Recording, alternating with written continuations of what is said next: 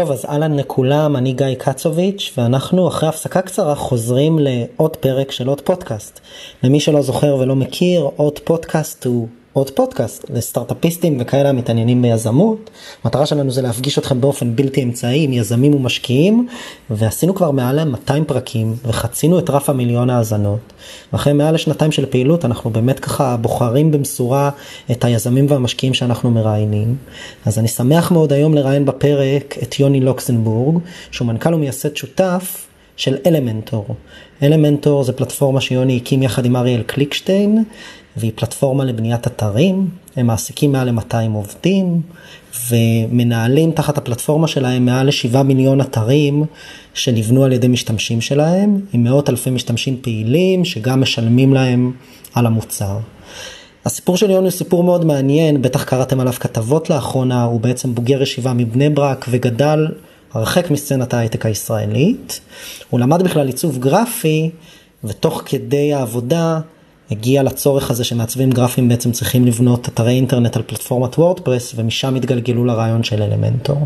אבל הפרק הזה הוא מיוחד, כי אנחנו לא רק מדברים על יוני ועל המסע האישי שלו, ועל איך זה מרגיש לבנות חברה בפעם הראשונה, או איך חותמים עובדים להצלחה, ואיך עושים מיתוג מעסיק ומועסק בתקופת הקורונה, וכל הנושאים הטריוויאליים, אלא גם כי דיברנו ספציפית על שתי סוגיות שמאוד מעניינות את אלמנטור עצמה, ורלוונטיות לסטארט-אפ הספציפי הזה.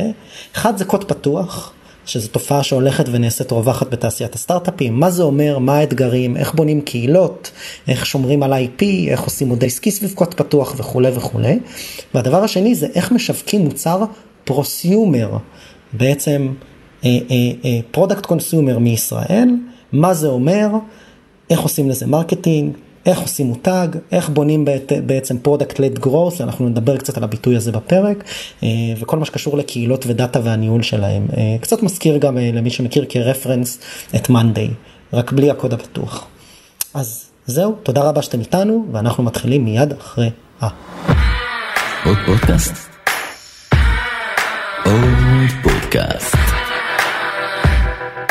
פודקאסט לסטארט-אפים.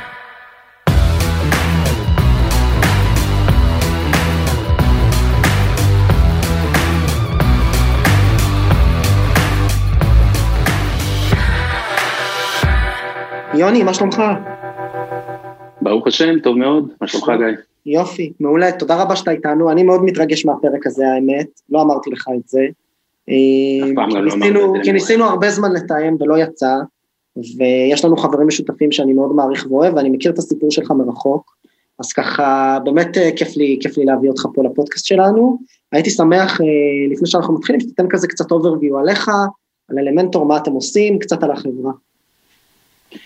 אז קוראים לי יוני לוקסנברג, אני בן 35, אני נשוי, אני אבא ל2 ילדים, אני אוהב לצייר, אני אוהב לשחק בלגו, אני אוהב לעצב, אני יזם, אני מנכ"ל, איש מורכב בסך הכל, שותף מייסד ומנכ"ל באלמנטור. אלמנטור היא פלטפורמת קוד פתוח לבניית אתרים בשוק המקצועי, מעצבים, משווקים, מפתחים, פרילנסרים, סוכנויות, אנשים שבאמת בונים את האינטרנט. אלמנטור פעילה היום על קרוב ל7 מיליון אתרי אינטרנט, בקצב צמיחה של מאות אלפי אתרים חדשים בכל חודש, משרתת מאות אלפי לקוחות, מנויים, משלמים בכל העולם. אלמנטור זמינה ביותר מ50 שפות, ומה שיפה באלמנטור שזה הרבה מעבר לתוכנה או לכלי, זה ממש קהילה, זה דרך חיים, של האנשים האלה שהם אלמנטוריסטים, זה מגדיר אותם, הם חברים בקבוצות, הם פעילים, הם תורמים, וזה הופך את זה להיות הרבה יותר כיף, הרבה יותר מיוחד. בוא נדבר קצת שנייה על מה המוצר עושה ב2 מילים, וקצת על החברה, כמה עובדים, כמה גייסתם? אז כחברה, אנחנו באמת כבר, אלמנטור שחררנו את הגרסה הראשונה ביוני 2016, זה כבר עוד מעט 5 שנים שאנחנו עובדים על אלמנטור. בתחילת הדרך היינו יותר בוטסטרפים, גייסנו מאנג'ל $850,000, הכי גראג' סטייל שיש, ורצנו על העדים, ברגוע, בלי הרבה מבנה רחב. רק לפני שנה גייסנו סבב ראשון משמעותי, $15 מיליון מלייטספיד, באמת כדי לקחת את אלמנטור לשלב הבא. כחברה, אז התחלנו את אלמנטור 2 שותפים בגראז', מכפילים את הכמות של האנשים שנה לשנה, אז נסיים את השנה הזאת יותר מ-200 איש בערך בישראל ובעולם. ואיפה המשרדים שלכם? נראה לי שאלה קצת מוזרה בעידן של היום, אבל יש לנו, משרד הדגל שלנו נמצא ברמת גן, ויש לנו עוד שליש במשרד, שליש בישראל מהבית, שליש בחול מהבית. אוקיי, בסדר גמור. אנחנו דיברנו קצת לפני הפרק ככה, על מה נדבר כדי לתת כמה שיותר ערך למי שמאזין, אז סיכמנו ככה שנתחיל קודם כל מהסיפור האישי שלך, שהוא סיפור מאוד מעניין, וגם קראתי עליו קצת, וגם יצא לי לדבר עליו עם כמה אנשים בתוך התעשייה, ומשם ניגע בעצם בשני נושאים שרצינו לגעת בהם, אחד זה על העולם תוכן שבו בעצם אלמנטור פועל, שזה מה שנקרא עולמות הקוד פתוח, ואנחנו נדבר על זה קצת יותר בהמשך, וגם על כל הנושא של הדרך שבה אתה מגיע היום עם המוצר והצעת הערך של אלמנטור לקהל שלך, שזה בעצם, בוא נגיד ככה, אנחנו דיברנו על זה לפני הפרק, ואז אמרתי את זה, ואז אמרת לי, גיא, אתה די דביל, זה שני צדדים של אותה מטבע, אז הצד הראשון, כמו שאמרנו, זה קוד פתוח, והצד השני, זה איך בעצם אתה מגיע עם הצעת הערך של אלמנטור לקהל היעד שלך, או איך משווקים מוצר פרוסומר במילותיך. אז לפני זה הייתי שמח קצת שתיתן למאזינים את הרקע שלך, מה הוביל אותך בכלל להיות יזם ולהקים את אלמנטור? אז אני חושב שהכל באמת מתחבר לאותה נקודה, כי לא היה יום אחד שקמנו בבוקר ואמרנו, וואי, אנחנו צריכים להקים חברה, זה נראה לנו מגניב. אם נלך אחורה, את דרכי המקצועית התחלתי בגיל 16, הייתי אז תלמיד ישיבה, שחורה, דוד שלי הביא לי ספר של פוטושופ, הוא אמר לי, תקשיב יוני, אתה אוהב לצייר, אתה אוהב מחשבים, נראה לי שילוב מעניין בשבילך, וככה התחלתי ללמוד. מאז למדתי הרבה מאוד כלים ותוכנות, גרפיקה, אנימציה, עריכת וידאו, קצת קוד, קצת אינטרנט, הייתי פלשיסט הרבה שנים, ובערך בגיל 22, אחרי שהתחתנתי, התחתנים אצלנו מוקדם, אז הפכתי את זה למקצוע, ונכנסתי את זה בפול טיים, הייתי פרילנס, עשיתי בעיקר באנרים ווידאו, זה היה תקופה קצת של ריץ' באנרס, וככל שהתקרבתי למקום הזה, לעולם של האינטרנט, הבנתי שהמקום של העיצוב, הוא לא יכול לחיות לבדו, אתה חייב להוסיף לו את הנדבך של הקוד, לקוד לא התחברתי, לא הצלחתי ללמוד את זה לבד, וממש באותה נקודה חיפשתי מישהו שאני אוכל לעבוד איתו ביחד, שיהיה כזה כמו פרטנר שלי לעבודה, וחבר משותף הכיר לי את אריאל, אריאל קליקשטיין הוא שותף שלי כבר מ-2010 בעצם, חגגנו עשור, והמסלול חיים שלו גם קצת דומה לשלי, גדל באורח חיים חרדי קלאסי, ויותר התפתח למקום הזה של הקוד, אחרי חודש כבר עשינו את האתר הראשון ללקוח, אני הייתי מעצב, הוא היה מקודד, ישבנו ביחד, היינו מאוד נחמד, וככה התחלנו לעבוד, לא ניסינו לעשות איזה משהו גדול, ולא להקים איזה מפלצת, פשוט רצינו לעבוד, לאט לאט תוך כדי עבודה עם לקוחות אמיתיים, התחלנו לראות כל מיני פגמים שיש בצורת עבודה שלנו כבעלי מקצוע, ובמקום לקבל את זה כמובן מאליו, התחלנו לשאול שאלות, למה זה ככה, למה זה ככה, ואיך אלה עובדים, ואיך אלה עובדים, התחלנו לחפש בעצם פתרונות לעצמנו, שיעזרו לנו לעבוד טוב יותר.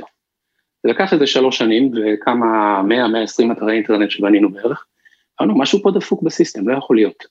לא יכול להיות שאנחנו כבעלי מקצוע, שזה מה שאנחנו עושים מבוקר עד לילה, עובדים בדרך כזאת, אין כלי עבודה מקצועיים, אין צורת עבודה אחידה, אין סטנדרטים, אתה עובד על כל אתר מאפס, משהו פה לא עובד, משהו לא יכול להיות.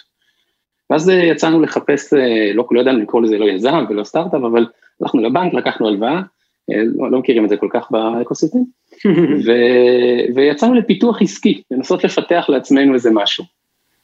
מפה זה הסתבך, לא באמת חזרנו, לא לבנות אתרים, אבל באמת ניסינו לקחת את אותו פרמורק שבנינו לעצמנו, ולהבין, אוקיי, בנינו בו משהו, אבל מה עושים איתו? ניסינו בדרך אחת, ניסינו בדרך אחרת, זה לקח כמה שנים טובות, באמצע השתתפנו באקסלרטור של קמאטק, שם נחשפנו יותר לכל עולם האקוסיסטם היזמי שיש בישראל, ההון סיכון, החברות, ההבנה הזאת, החשיבה הזאת על משהו שיכול להיות הרבה יותר גדול, ואז אמרנו, רגע, איזה קטע? בוא נעשה את זה הכי גדול. אין אדיטור מקצועי בעולם. יש פוטושופ למעצבים, יש אקסל... עצור רגע, אני שומע את זה ואני אומר, מה פתאום? יש מלא אתרים לבניית אתרים, יש וויבלי וזה, שלא לדבר על וויקס, שזו חברה מאוד גדולה, ואז אני שואל, אני שנייה לחובש את כובע המשקיע, אבל זה נראה לי גם כובע הספקן, מותר לי להיות, ואני שואל, מה ההבדל, מה היה, או במילים אחרות שנייה יותר חיוביות, מה היה חסר?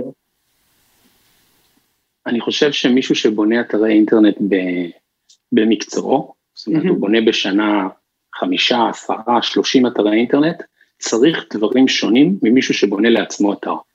ומה שהייתה התזה שלנו, אי שם ב-2013-14, היא שלא יכול להיות שאם אתה רוצה לבנות עכשיו אתר לעצמך בפלטפורמה כלשהי שדו את yourself, אתה גם יכול לעשות את זה בקלות, וגם תוכל לשלוט בכל דבר באתר, ואילו אם אני עכשיו בונה, אני כאג'נסי בונה עכשיו למותג כזה או אחר אתר בהתאמה אישית, אז הוא מקבל אתר שהוא נכה מבחינת הפונקציונליות שלו, הוא לא יכול להזיז את הטופס שלו מצד ימין לצד שמאל, זו בדיוק הנקודה. עכשיו כבעל מקצוע אנחנו ידענו מה אנחנו צריכים, אנחנו צריכים שליטה על כל דבר, צריכים קסטומיזציה על כל דבר, צריכים יכולת לחבר את זה לכל דבר, זה הביזנס שלנו, זה לא רק איזה אתר נחמד, אתה לא יכול כבעל מקצוע שבא לך לקוח, והוא מבחינתו הוא רוצה שכשאם מישהו נכנס לאתר בשעה 10:30, אז ירדו פרפרים למעלה ויגידו לו בוקר טוב, אתה לא יכול להגיד לו לא, אתה יכול להגיד לו כמה זה יעלה לך, ולכן הפלטפורמה צריכה להיות הרבה יותר גמישה, והרבה יותר מכילה לכל דבר שרק יהיה, וזה לא היה קיים בעולם, זה אגב עדיין עוד לא הגיע לשיא שלו, זאת אומרת למקום שזה צריך להגיע אליו. מה זה אומר? לא הגיע לשיא? אני שוב, תדמיין, אני רוצה שנדמיין רגע, שחלק מהאנשים שמאזינים לפה, מבינים מה זה אתר אינטרנט, אבל הם לא מבינים את הכאב של מי שהם הלקוחות היום של אלמנטור, אנחנו תכף נגיע גם ללקוחות ולקהילה וכו' וכו' וכו'. אז אני חושב ש... תן לו דוגמה נגיד. אנחנו נמצאים באמת בתקופה שלא צריך להסביר למה אינטרנט זה האקונומי, אוקיי? זה מה שאנחנו צורכים היום, כל דבר זה אינטרנט, חדשות זה אינטרנט, לקנות זה אינטרנט, למכור זה אינטרנט, לא צריך להסביר את זה, זה לא משהו ששייך לעבר או לעתיד. עכשיו, נסה לשאול את עצמך מי הם האנשים שבונים את האינטרנט, מי זה אנשי גבס, השיפוצניקים, הקבלנים, מי הם? יש להם טייטלים, יש להם כבוד, הם טוב להם, הם מאושרים, הם מצליחים להתפתח בביזנס שלהם, בסוף זה מקצוע חדש, זה לא היה פה לפני 30 שנה. נכון. זה מקצוע יחסית חדש, שהתפתח בדרך מסוימת. עד לפני 15 שנה, הוא בכלל היה פיור קוד. זאת אומרת, הוא היה שמור אך ורק למפתחים. אם תלך תראה את האינטרנט של עד שנת 2000 וקצת, הם היו מאוד מאוד מכוערים גם בגלל זה. לא שאני מעליב את המפתחים לרגע, פשוט התפיסה הקודית, עד שה-CSS נכנס להכניס את הציצוב מינימלי, זה היה אתרים מאוד פונקציונליים, הם היו גם מאוד מהירים. עכשיו, ברגע שבעשור האחרון חלה פה התפתחות כמדיום, בסוף הוא צריך להיות אטרקטיבי, אם זה למה שהיה פעם טלוויזיה או פרסום, הוא צריך להיות חווייתי, לספר סיפור, אינטראקטיבי, צבעוני, ויזואלי. זה כבר מקום שבדרך כלל אנשים אחרים, יותר צד העיצוב, יותר צד השיווק. נכנסו פה שרשרת של אנשים, שזה קוראים לו ווב דיזיינר, וזה ווב דיבלופר, הוא בכלל מתחבא מאחורי טייטל שנקרא סטודיו, אני אגב קורא לכולם יוצרי אינטרנט, הם ווב קריאטורים, אבל האנשים האלו... אז אתה אומר כל הסקילסט הזה של אני מעצב, אני מתכנת, אני פרונטר, אני CSS, אני זה, לא משנה, יש לנו יוצרי אינטרנט, ואלמנטור מיועדת להם, ומאפשרת לי לעצב... בפעם הראשונה היא באה והביאה כלי, פלטפורמה שמאפשרת גם למעצב לעבוד בתוכה, גם למפתח, לשבת ליד המעצב, להוסיף לו קוד איפה שצריך בלי להיבהל, כי זה קוד פתוח וקוד נקי, גם המשווק שרוצה לדאוג ל-SEO, לפיקסלים, לפופ-אפים, לאימיילים, לאינטגרציות, לכל הדברים האלו, שלושתם יכולים לעבוד מסביב לאותו מוצר, לעבוד ביחד על אתר אינטרנט, זה כבר משהו חדש, זה לא היה, זה גם לא קיים אגב. אז אני עכשיו מבין בעצם, ואני בכוונה הולך איתך צעד צעד, למרות שאני כבר יודע איך המוצר נראה, ואני מכיר את הסוף. שאתם לא רק מאפשרים לי לתכנת או לעצב. אני אגב לא מכיר את הסוף. לא, את הסוף, מה שנקרא, את האמצע, אתה as we speak, בסדר? current state. אבל אתה אומר, יש פה אלמנט לא רק של להשתמש בסקילסט שלי, בין אם זה עיצוב או תכנות כדי לבנות וליצור אתר, אלא גם to collaborate עם בעצם פירס אחרים סביב אותו פלטפורמה. אוקיי. אז יש בוודאי. פה גם איזשהו אירוע של בעצם ניהול פרויקט משותף. זה יכול להיות ברמה של קולאבוריישן, כמו שאנחנו מכירים אותה ממקומות אחרים, זה יכול להיות אנשים ששותפים לאותו תהליך. ובמקום הזה, אני טיפה אחזור לסיפור שלנו, כי אני אחבר אותו קצת לאן זה מתקדם קדימה. אנחנו הבנו מהמקום שלנו, שלא יכול להיות שאני כמעצב, בא לאריאל כשהוא מפתח, ואני אומר לו, תקשיב, את הכפתור, תעגל לו טיפה בפינות. היי, את הגוון הירוק, תעשה אותו טיפה יותר ירוק. היי, זה בכלל עיצוב, זה בכלל לא פיתוח, אני מבזבז את הזמן שלו כמפתח על פונקציות עיצוביות. ואת הדברים האלה תרגמנו לתוך מוצר. את המוצר הזה, מה שנקרא היום אלמנטור, בנינו בשבילנו.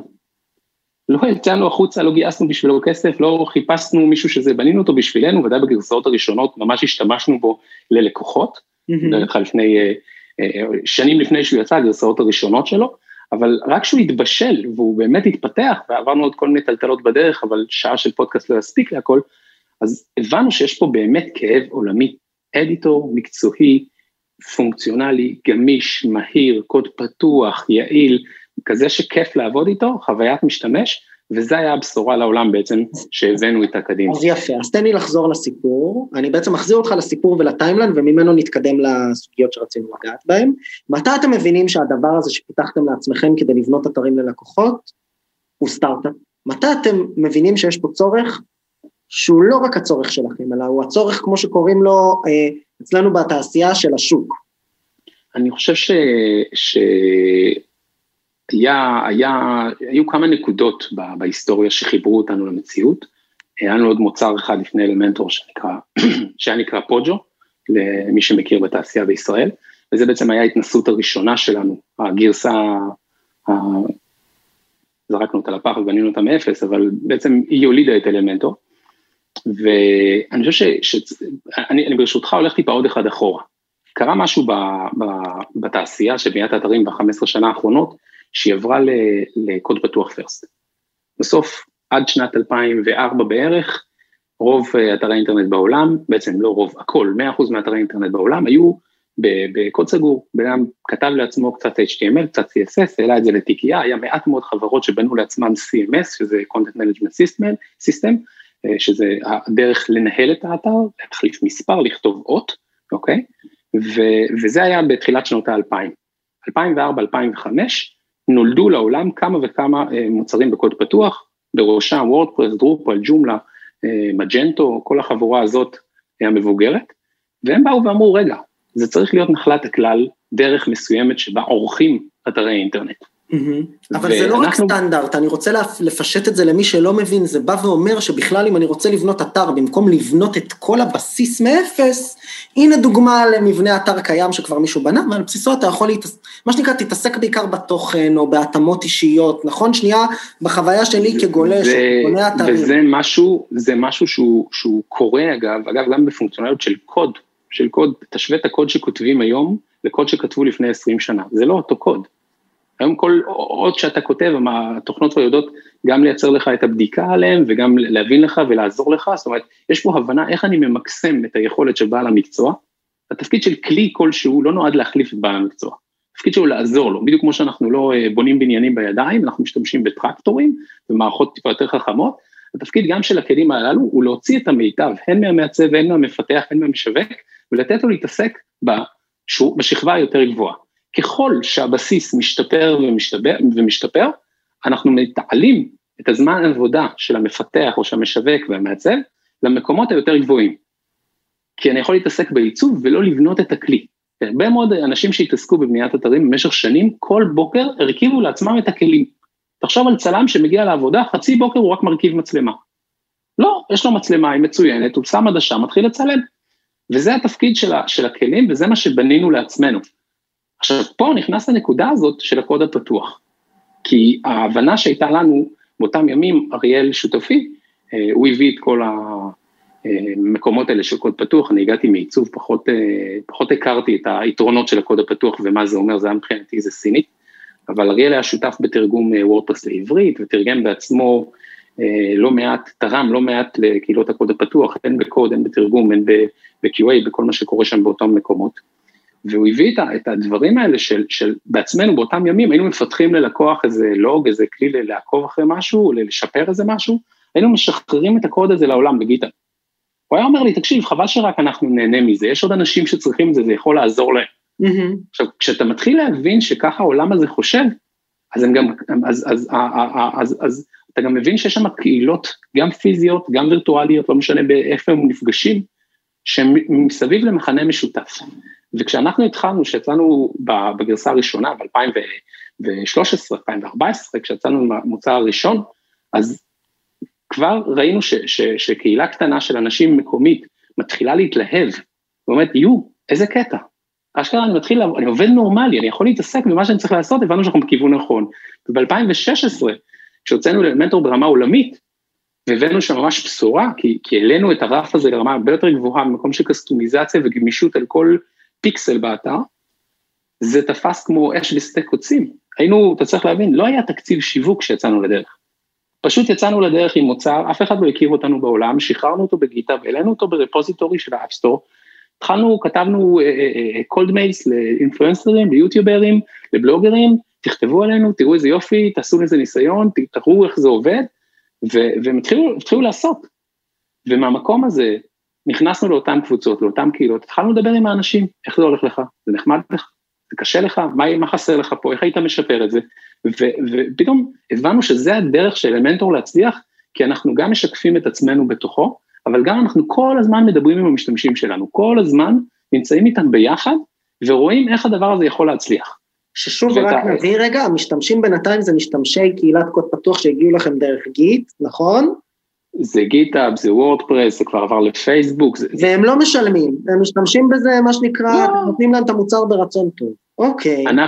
זה לא אנחנו נותנים להם את המוצר ברצון טוב, אנחנו הבנו, שזה היה חלק מההבנה שלנו, שאם אנחנו רוצים שאלמנטור תשנה את העולם, הוא חייב להיות free for everyone, הבסיס שלו. הוא לא אלמנטור לייט, הוא לא אלמנטור פרימיום, הוא לא פרי טרייל, הוא אלמנטור. הליבה של אלמנטור פתוחה לכולם, אנשים היום פיתחו על אלמנטור הרים וגבעות, כולל שדברים הזויים. זה מבחינתנו היה הבנה, שאם אנחנו באמת רוצים לעשות משהו גדול, הוא צריך להיות שייך לכולם. תפקיד שלנו, לבנות מעליו את הדברים שבעזרתם נעשה מוניטיזציה. זה לקח הרבה מאוד זמן עד שנכנסנו לשם, אבל בתחילת הדרך, התפקיד שלנו היה שיכירו את הדבר הזה, יתנסו איתו, יסמכו עליו. בסוף אתה צריך לתת פה טרסטי, כלי עבודה, אתה שם אותו ללקוח שלך, הלקוח שילם לך כסף על הבנייה של האתר. יש פה מערכת יחסים שהיא צריכה להיות מבוססת על אמון ועל מקצועיות. אז אני רוצה לשאול פה, עבור יזמים שמסתכלים על אלמנטור כאיזשהו מודל לבניית ביקוש ואנגייג'מנט סביב הנושא הזה של קוד פתוח. איך עושים את זה בפרקטיקה? זאת אומרת, מעבר לזה שכנראה צריך מוצר טוב, שהקהילה צריכה. איך נראה האנגייג'מנט? אתם קמים בבוקר ומה עושים? איך מטפלים במשתמשים האלה? דבר ראשון, אתה צריך להסתכל על זה, ולא כקלישה, שאתה בונה את המוצר שלך בשבילך. לא בשביל איזה מישהו אחר. אוקיי? וזה מאוד קשה, כשהחברה גדלה, פעם דיבר איתי איזה יזם, לא משנה, אני לא אתן פרטים, והתייעץ איתי על גם איך לשווק איזה מוצר שלהם, ואמרתי לו, דבר ראשון, תוודא שכל החברה שלך משתמשת בו. לכל מה שהם עושים בתחום הזה. בוא בתור התחלה. כי אם אתה לא משתמש בזה, למה אתה רוצה שמישהו אחר ישתמש בזה? עכשיו, כשאתה שם את זה שם, אתה מבין, כמובן לא בכל תחום זה אפשרי, אם אני מפתח מערכות לבנקים, אז אני לא בנק, אז זה מאוד קשה לי, ולכן באמת יש שם אתגרים מאוד גדולים של מרקט פיט, אבל ככל שאתה יכול, ודאי במוצרי שהם קונסיומר פרוסיומר, שהם קרובים אלינו כמשתמשים, אני לא מפתח את זה בשביל מישהו אחר. אני לא צריך לעשות יוזר סרבי כדי לדעת מה הפיצ'ר הבא צריך להיות. אני עושה את זה כדי לדעת שבחרתי את הבחירה הנכונה, אבל אני יודע מה צריך להיות שם, כי אני עשיתי את זה בשבילי, אני מסתכל על עצמי במראה כל בוקר, וזה אתגר שלנו כחברה בצמיחה, שמונה היום קרוב ל-200 עובדים, שלהנחיל את זה הלאה, כל הזמן להסתכל, אנחנו מחוברים למשתמשים בקבוצות. אבל יוני, בהקשר הזה זה טוב להתחיל מאיזשהו ניצ'ו שלך, אבל הרבה פעמים זה דווקא גם אחת הבעיות, כי הרבה פעמים מה שאתה צריך, זה לא מה שהשוק צריך, אז אני חושב שבאמת גם במקרה שלנו, שוב פעם, אני לא יכול לפתור לכל היזמים בכל העולם את הבעיות שלהם, אבל הכרנו את השוק של היוצרי אינטרנט מכל הכיוונים. שהיינו שם הרבה שנים, בכובעים שונים, עם הרבה מאוד חברים, זאת אומרת, הכרנו את השכונה הזאת מאוד מאוד טוב. ואני חושב שזה משהו, תראה, אני לא יכול לספח לעצמנו יכולות על, אנחנו לא קוסמים. אם מחר אני הייתי הולך להקים חברה בתחום אחר, אני לא יודע אם הייתי יכול לשחזר את אותה הצלחה, אבל במינימום של המינימום להכיר כל דבר שקורה בתעשייה שלך, כל דבר, זה צורות משתמשים, זה כלים קיימים, זה היסטוריה, זה לאן זה הולך, את כל הדברים האלו, זה הכרה מאוד מאוד עמוקה, ובדבר הזה, המרקט פיט פה הוא כאילו מתבקש, אגב זה לא קל, זה לא משהו שהוא קל ולא משהו שהוא קל קדימה, כי אני כבר לא בניתי אתרים איזה 6-7 שנים, אז אני מתרחק כביכול מהשוק, והתפקיד שלנו כל הזמן זה לחזור ולהיות מחוברים אליו קדימה, אבל אי שם בתחילת הדרך, אני חושב שהנקודת פתיחה הזאת, שבנינו את זה בשבילנו, כאילו זה הגישה הזאת, היא זו שנתנה לנו את המומנטום הראשוני, אתה יודע, להתחיל איתו, לייצר את הקפיצה הראשונה, את ה-1,000 משתמשים ראשונים, את ה-10,000 משתמשים ראשונים, את ה-100,000 משתמשים ראשונים, זה לקח זמן, זה לא הגיע ברגע אחד. והצמיחה הזו קרתה אורגנית, זאת אומרת, לא עסקתם בשיווק בתוך הקהילת אופן סורס שלכם. היום קוראים לזה קצת פרודקט מרקטינג, למה שעשינו, למפרע, זה, אני חושב שכל השנה הראשונה בקושי שמנו כסף על שיווק, יצרנו הרבה מאוד תוכן רלוונטי, לא סתם קונטנט מרקטינג, טוטוריאלים, אינספיריישן קונטנט, דברים שהם רלוונטיים כדי להציג את המוצר, שהביא אותו במיטבו, שיגרום למישהו לנסות אותו, אני חושב שתקשרנו עם המשתמשים על בסיס של פעמיים בחודש, אימייל, כל דבר הכי קטן, חגגנו איתם מיילסטון של 2,000 התקנות, או יצא עכשיו גרסה שמוסיפה עוד איזה תיקון, כל דבר הכי קטן, הרבה מאוד תקשורת, בכל ערוץ אפשרי, גם אימיילים, גם בלוגים, פייסבוק, טוויטר, יוטיוב, ערוץ היוטיוב שלנו עד היום מאוד מאוד מאוד מאוד חזק, אנחנו משתמשים בו ככלי לתקשורת, הוא מאוד מאוד פעיל, לכל סרטון אתה רואה המון תגובות, זה הבנה שככל שאנחנו נדבר עם המשתמשים שלנו ישיר, בלי מתווכים, בלי מסננים, אנחנו כל הזמן נהיה מאוד מאוד חדים, אגב שזה גם מחיר, כי לפעמים הם לא מרוצים. אני חוזר שנייה למה שאמרת בתחילת הדרך, בתחילת המשפט על product-led marketing, בסדר? יש אנשים שמכירים את זה ואומרים, אוקיי, הבנתי. ויש חבר'ה שאומרים, רגע, מה זאת אומרת? אז הוא מעלה סרטוני טוטוריאלס על המוצר, אז מה התפיסה מאחורי הגישה הזו, ואיזה סוג של תוכן או תכנים אתם מייצרים באופן רפטטיבי, כדי לחזק בעצם ולנהל את הגישה השיווקית הזו? אז תראה, אני צריך לחלק בין ההיקף שאנחנו עושים היום לבין מה שעשינו בתחילת הדרך, אבל טיפה לשים ספוטלייט על הנושא. בעולם השיווק החדש, בסוף טלוויזיה ופרינט פחות רלוונטי, אז כולם מכירים את הפרסום בגוגל ובפייסבוק, וכל ה-direct marketing, ה-acquisition side הזה, שהוא כאילו מתבקש וכאילו כולם משתמשים בו, ודאי מוצרים כאלו, אבל לצידו, יש את עולמות הפרודקט מרקטינג, שאני מחלק אותם לשתיים, מחלק אותם לצד המחקרי, ולצד האקסקיושן של האקסקיושן, כאשר המדד המרכזי מבחינתי בפרודקט מרקטינג הוא סקסס. האם משתמשים מצליחים להשתמש במוצר שלי, זה לא משנה אם הם משלמים לי או לא, האם הם מצליחים להשתמש בו? זאת אומרת, יש הבנה שאם הם יצליחו להשתמש במוצר שלי, הם יהיו שלי. הם יהיו שלי אפילו טובים. אני יכול להגיד לך שהיה שלב, איפשהו שם בהיסטוריה, שהיה לנו איזה דילמה על איזה שוק מסוים שרצינו לפנות, הלכתי, אספתי 10 אנשים ברחבי הארץ בקריטריון הזה, הכנסתי אותם לחדר במשרד, אמרתי, תקשיבו, אני עושה לכם עכשיו קורס פרטי, מלמד אתכם מ-A to Z. אני רציתי לדעת בעיניים שלי, והקלטנו את זה, רציתי בעיניים שלי, איפה השלב שעובר להם הקו, איפה זה נופל להם מהסימון, מה הם צריכים לדעת, בסוף זה כלי עבודה, זה כלי מקצועי, צריכים להשקיע, משתמש צריך להשקיע זמן ואנרגיות, להבין איך הוא עובד. זה לא משנה, בכל תחום זה ככה. כל מערכת צריך את ההתחלה שלה, ככל שהמערכת יותר מורכבת, אתה צריך יותר זמן להשקיע בה. ככל שאנחנו עוסקים יותר זמן במקצוע שלנו, ככה נוח לנו להשתמש בהרגלי עבר, ובדברים שעובדים לנו כבר 5 ו-10 שנים, ולא בא לנו לשנות את ההרגלים. כדי לשנות את ההרגלים, אנחנו צריכים להאמין שאנחנו מפספסים משהו מאוד גדול, משהו שישנה אותנו. ואת הנקודה הזאת, אתה צריך להבין, וזה ממש לראות את זה בעזרת, מול משתמש, מה קורה שמה. עכשיו, יש הרבה חלקים בפאזל הזה, אבל המנוף הזה אחד, זה להבין, להכיר את הפרסונות שלך לעומק, מאוד מאוד מאוד ברור, ולא פרסונות שלו, בין 40 גר באזור המרכז, נשוי פלוס 2. פרסונות זה מה הוא חושב, מה החששות שיש לו בראש, מה מעסיק אותו, מול מי אתה מתחרה, מה האויבים שלו, מה האויב הכי גדול של המשתמש שלי, במחשבה שלו כשהוא חושב על אלמנטו.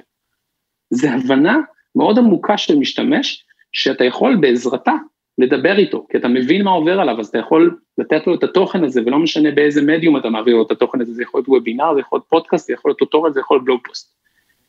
זה הצד המחקרי והאקסקיושני של פרודקט מרקטינג, שכשאתה יודע לחגוג אותו, אתה יודע לתקשר אותו, אז פתאום כל פיצ'ר קטן הוא חגיגה. בוא נעשה רליס. למה רק אפל יכולים לחגוג שיצא אייפון חדש? בוא נתרגש אותו דבר מתוספת קטנה שעשינו למוצר. והמשתמשים, בגלל שהם מעריכים, כי משתמשים בדבר הזה כל היום, אומרים, איזה קטע, יש חגיגה היום, בוא נצטרף. ואז הם שואלים שאלות, אז אתה רואה אם הם קלטו את זה, אתה מתקן טיפה, אתה משפר טיפה. הם רואים שמקשיבים להם, אז הם מביאים את החברים שלהם. אז אתה בעצם סוג של גם פותר להם בעיה, אבל גם גורם הזמן. להם תחושת שייכות למותג בזמן שהוא בתהליך בנייה. כל הזמן. כל הזמן, אני יכול להגיד לך שהדבר הזה, הוא כל כך השתלט עלינו, אתה יודע, שלא רק... כל הדבר הזה נולד, שאתה יודע, אם נלך שנייה אחורה, קרוב ל4 שנים, אז רצנו את אלמנטור בגרסת הקור שלו, רצנו ככה, והיה לנו, בגלל שגייסנו מלא כסף, $800,000, אז יכלנו לרוץ ככה הרבה זמן, והיינו מאוד רזים באופרציה. ולא תכננו לעשות מוניטיזציה, כי זה מה שלימדו אותנו באקסלרטור, לא לחשוב על הכסף. אז לא חשבנו על הכסף, והיינו כאילו כולנו למען הגרסה הבסיסית. ופתאום התחילו להגיע כל מיני אימיילים וריקווסטים ושאלות מכל מיני משתמשים. חלק שאלו, למה זה בחינם? חלק שאלו, אוקיי, איפה הקאץ', אפשר לתרום לכם? מאוד מקובל בפרויקטים של קוד בטוח, לתרום. או אין לכם אפילו about page, סבבה, אתם קוד בטוח, על מי עומד מאחורי המיזם הזה? שהם רצו לדעת מה האינטנט שלנו. אחרים בכלל חיפשו פיצ'רים שאנחנו שמרנו אותם עתידית לגרסת פרו. וממקום כזה הבנו שהמשתמשים שלנו רוצים שנוציא גם חבילת פרו. כדי שיהיה להם מאוד ברור העיגון הזה, כאילו החוזה הלא כתוב הזה בינינו, למה זה בחינם וזה לא. איפה עובר הקו? איך אנחנו חושבים? הם היו צריכים להבין איך אנחנו חושבים. אנחנו לא ידענו להגיד את זה במילים האלה שאני אומר את זה עכשיו, אבל למעשה זה מה שקרה שם בינינו. אז פשוט התיישבנו, אמרנו, אוקיי, נסתכלנו על לוח השנה, אמרנו, סוף שנה זה זמן טוב לעשות מחירות, זה תעשייה של סייבר מנדי, קונים כאילו, כולם קונים, אמרנו, אוקיי, נעשה פריסל, מחירה מוקדמת, ראשונה, בלק פריידי, נעשה חגיגה, יהיה כיף. אבל מה נמכור? לא יודעים, עשינו ככה איזה סרטון כזה, אמרנו, אנחנו מתכננים מוצר פה, אנחנו חושבים שהוא יכלול 1, 2, 3, 4, 5, 6, קנו עכשיו, ניתן לכם 50% הנחה מראש, בגלל שאתם נחמדים. היה לנו לוח הימורים כמה אנשים יקנו, באותה תקופה היה לנו קרוב ל-25,000-30,000 משתמשים חינמים, לא יותר מדי אנשים, והתיישבנו לכתוב מוצר, זה מה שהיינו צריכים לעשות, הבטחנו לאנשים שב-12:00, 12 בצהריים, נביא להם מוצר, התיישבנו לכתוב מוצר, ופשוט פתחנו בורד, whiteboard על הקיר, כתבנו כל אחד בצוות, היינו אז 8-9 אנשים, כל אחד מה הוא חושב שהכי חשוב שיהיה שם, כולם היו כאילו מאוד ווב קריאטורים, הנשמה שלהם, אנשים שבנו הרבה מאוד אתרים, אז כאילו השיח היה מאוד מאוד שקוף, כאילו מאוד הבנו אחד את השני בלי לא היה צריך את כל הסנכרונים והפגישות והעדכונים, פשוט ידענו מה אנחנו עושים, התחלנו לכתוב קוד, כתבנו את המוצר, הגיע תאריך, התחלנו למכור, קנו 1,100 אנשים, מתוך 25,000 משתמשים חינמים, שזה יחס המראה פנומנלי, קנו מוצר שאנחנו לא ידענו מה יהיה בו, אבל זה היה הבעת אמון כל כך גדולה מצד המשתמשים, שהבנו שאנחנו צריכים להתייחס לזה בהרבה יותר ברצינות. ומה שקרה, עבור 3 שבועות, 12:00, הבטחנו שנותנים ב-12:00, הוצאנו 12:00, אימייל, הנה, תקנו, לא סיימנו, נמשיך להוציא לכם עוד. אחרי שבועיים יצא עוד פיצ'ר קטן, שלחנו אימייל, הוספנו לכם עוד פיצ'ר, עוד שבועיים, הוספנו עוד פיצ'ר, וככה נולד איזה מסורת, אז רגע, יוני, עצור, אני עוצר אותך, אחלה, מגניב, זה נשמע לי שעשיתם את זה הכל נכון, אבל אני שואל מלפני זה את השאלה הבסיסית שעולה לי, ככה אני מקשיב לך ואני אומר, איך הם ידעו על מה לגבות? אני חושב שזה דיון שיזמים אוכלים עליו לעצמם את הראש. איך ידעתם איפה עובר הקו, בין מה חינמי ומספיק ולבל, למה פרימיום, או בתשלום, אם תרצה לקרוא לזה, ומספיק ולבל? זה שאלה, אז דווקא לשאלה הזאת השקענו בהרבה מאוד חשיבה, כי אנחנו אנשים מאוד לוגיים. חיפשנו באמת איפה לצייר את הקו הזה, אריאל ניסח את זה בדרך שלו בצורה מאוד פשוטה, ואנחנו נמצאים במקום שיש הרבה מאוד אנשים שבונים גם לעצמם אתרים, גם אנשים שעושים את זה ומחפשים כלים מונגשים, וגם אנשים שמחפשים את הפלטפורמות המקצועיות אבל הם בונים לעצמם, אריאל אמר אני אשים את הקו, איפה המקום שאם אתה בעל מקצוע, אתה תהיה חייב לעבור לצד השני. יש דברים שאתה יכול להסתדר לכל החיים בחינם, אבל אתה עשית את זה עכשיו למקצועך, בנית למישהו אחר אתר, זהו, אתה כבר צריך את הפיצ'רים שנמצאים בפרו. וזה היה כמו קו כזה שסרטטנו, שבתוכו, אגב, עד היום יש שאלות על פיצ'רים מסוים, חשוב להבין, אנחנו ממשיכים להשקיע בגרסת הקור של אלמנטור, המון, המון, המון, המון, רק מילה על גרסת הקור של אלמנטור, שזה פרויקט גיטהאב מטורף, מילה על המשמעות שלו, בגלל שהוא קוד פתוח, זה אומר ש100% מהקוד יושב למעלה, אפשר להוריד אותו, להעתיק אותו, לערוך אותו, לעשות לו פורקים, מה שרוצים ועשו, ניסו ועשו כמעט הכל, העשרות אלפי מפתחים מכל העולם עושים לנו QA על הקוד.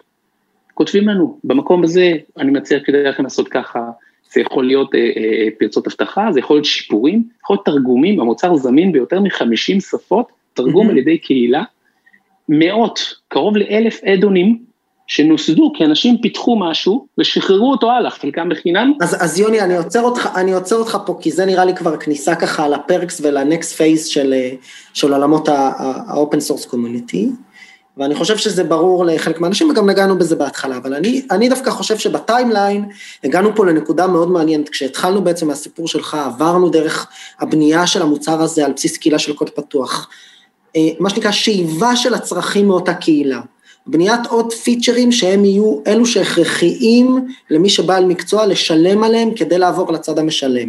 שחרור פיצ'רים הדרגתי, מה שנקרא גרנולרי לקהילה, כדי לתת להם עוד ועוד value, גם במוצר החינמי וגם במוצר בתשלום, נראה לי הבנו.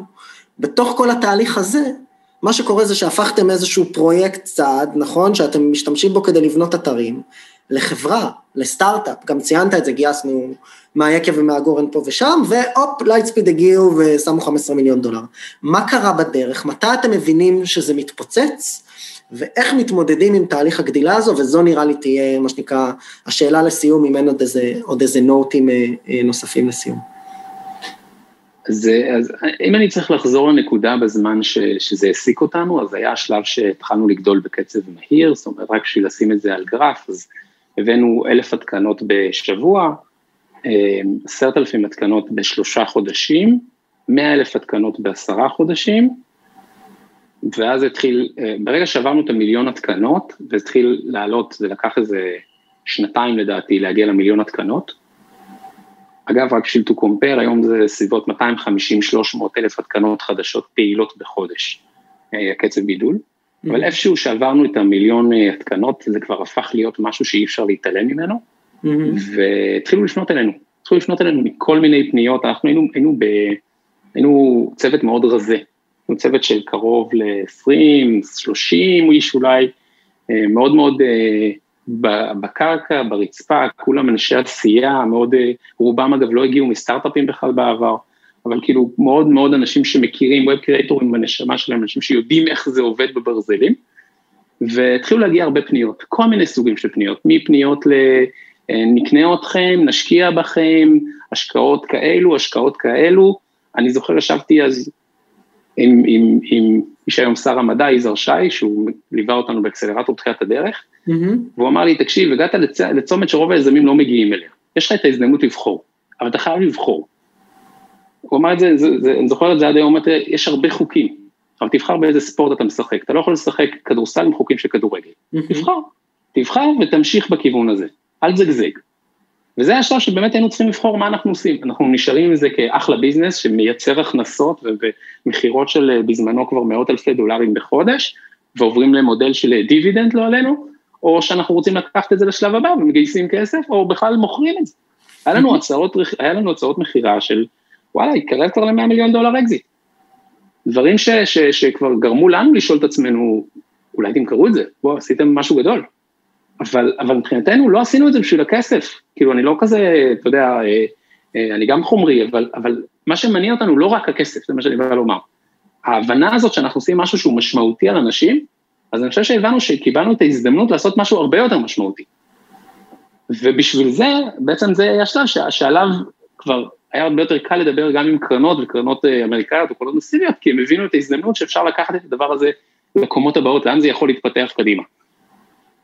ובאמת, אני יכול להגיד לך שכמוצר, רק נסגור את זה, אחרי זה נדבר קצת מה זה עושה לנו כאנשים, אבל כחברה וכמוצר, היכולת הזאת באמת להשפיע על דרך שבה בעלי מקצוע עובדים, ואני שמח מאוד לראות שיש עוד חברות שמצטרפות למובמנט הזה, ואם לפני 10 שנים להגיד לבעל מקצוע בתחום בניית אתרים, לעבוד עם פלטפורמה, עם כלי, זה היה נשמע לו כמו הדבר הכי נורא שיש בעולם, כי כולם עבדו רק עם 100% קאסטם קוד, היום כולם מבינים שעובדים עם כלים, הכלים הם לא נגדך, הכלים הם איתך, הכלים מעצימים את בעלי המקצוע, ומאפשרים ומפתחים להוציא מהם הרבה יותר, וזה הקטע פה, ובמקום הזה אנחנו מסתכלים קדימה, ויש לנו הרבה מאוד לאן לפתח את זה, יכול להגיד לך שאלמנטור זה מוצר שלא מפסיק להתפתח יום אחד.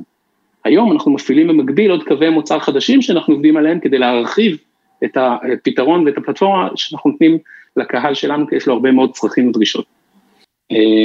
שאלת איך זה, מה זה אומר לחברה לעבור כזה דבר? לא, לא, לא, זה, אני שנייה עוצר אותך פשוט, כי אנחנו ממש קצרים בזמן ויש לנו דקות ספורות, אני כן הייתי רוצה להבין, עכשיו נוכח הגדילה שאתם חווים, איפה זה פוגש אותך כמנכ"ל, האם זה, זאת אומרת, מה המסלול של אלמנטור ולאן החברה הולכת, כמו שאתה רואה אותה?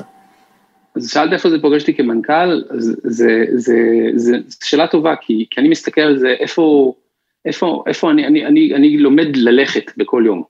בסוף כחברה, האתגרים שהיו לנו לפני שנה, זה לא האתגרים שהיו לפני שנתיים, זה לא האתגרים שהיו לנו בעוד 3 חודשים. וכיזם מתחיל, חברה ראשונה, נגיד זה יותר קיצוני, לא עבדתי בחברה גדולה, אוקיי, לא היה לי מנהל, אין לי דמות של רול מודל כזה בעיניים, והיום אני מנהל מנהלים שמנהלים מנהלים שמנהלים אנשים. וזה מצריך אותנו כיזמים כל הזמן ללמוד.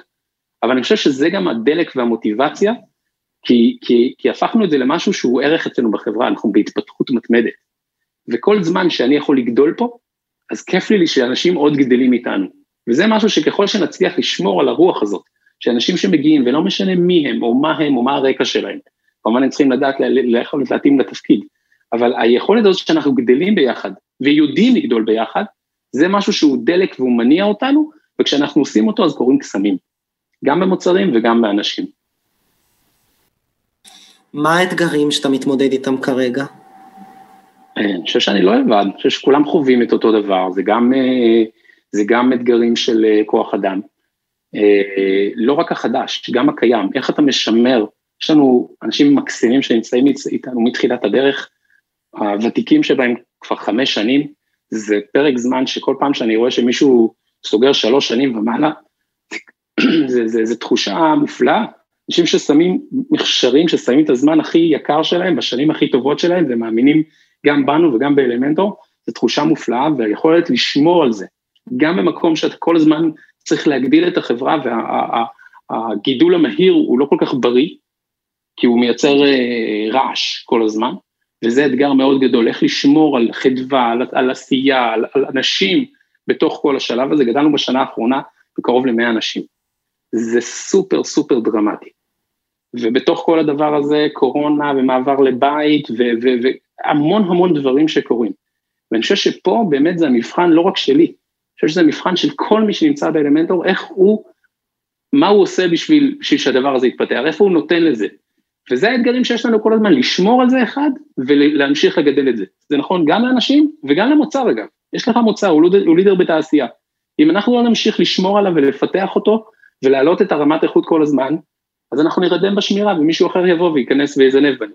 אז מצד אחד אתה רוצה לשמור על מה שיש לך, על האנשים, על המוצרים, על ההישגים, מצד שני אתה רוצה להתפתח, אתה רוצה לנצל את המומנטום הזה, להביא עוד מפתחים, עוד משווקים, עוד מעצבים, עוד אנשי שירות לקוחות, עוד אנשי תוכן, כל ההזדמנויות האלה שנפתחות לנו כל הזמן מול העיניים, ומצד השני לשמר את הקיים, להשקיע באנשים, היכולת הזאת שהיום אתה לא יכול לשבת עם כל אחד הרבה זמן, זה משהו שהוא כואב, זה לא, אין לי את הפריבילגיה הזאת, וזה משהו שצריך להשקיע בו כל הזמן, כי בסוף, זה לא כסף, זה לא מוצר, זה אנשים. אנשים והערך, אני מסכים. יוני, נראה לי without note, אני רוצה להגיד לך המון תודה על הזמן, היה לי מאוד מאוד מעניין, ואני חושב שנגענו פה בכמה נושאים מאוד מאוד ראויים, שגם לא יוצא לנו לגעת בהם בדרך כלל, כשאנחנו מדברים עם יזמים, זהו, תודה רבה, אני מקווה שהיה לך סבבה. אני מאוד מקווה, תשמע, אני יכול להגיד לך שאני למדתי, בסוף אני לא למדתי בצורה מסודרת בשום מקום, לא בגרות ולא תואר, אפילו לא ליבה, לא עלינו. והמקום שלנו, גם אני וגם אריאל, שותף שלי. במקום הזה, הדרך שלנו ללמוד, היא מכל בן אדם, מכל דבר ומכל סיטואציה. אז אני למדתי מהרבה מאוד אנשים, אין בישיר ואין בעקיף, יש אנשים שבכלל לא יודעים, שלמדתי מהם, האזנתי לאיזה פרק שלהם בעוד פודקאסט, ואמרתי, יהיו איזה קטע, יש פה איזה טריק, אני יכול לעשות אותו. ובמקומות האלו, אם אני יכול לתת למישהו משהו הכי קטן בחזרה, שייתן לו את הנקודה הזאת, את הכיוון הזה, את הזווית, את הנושא לחקור אותו, זה מה שמשמר את האווירה הזאת, גם פה וגם ביזמות, באופן כללי, באקוסיסטם. זה מדהים. יוני, המון המון תודה. תודה לך, גיא. תודה שהזמנת אותי. בכיף.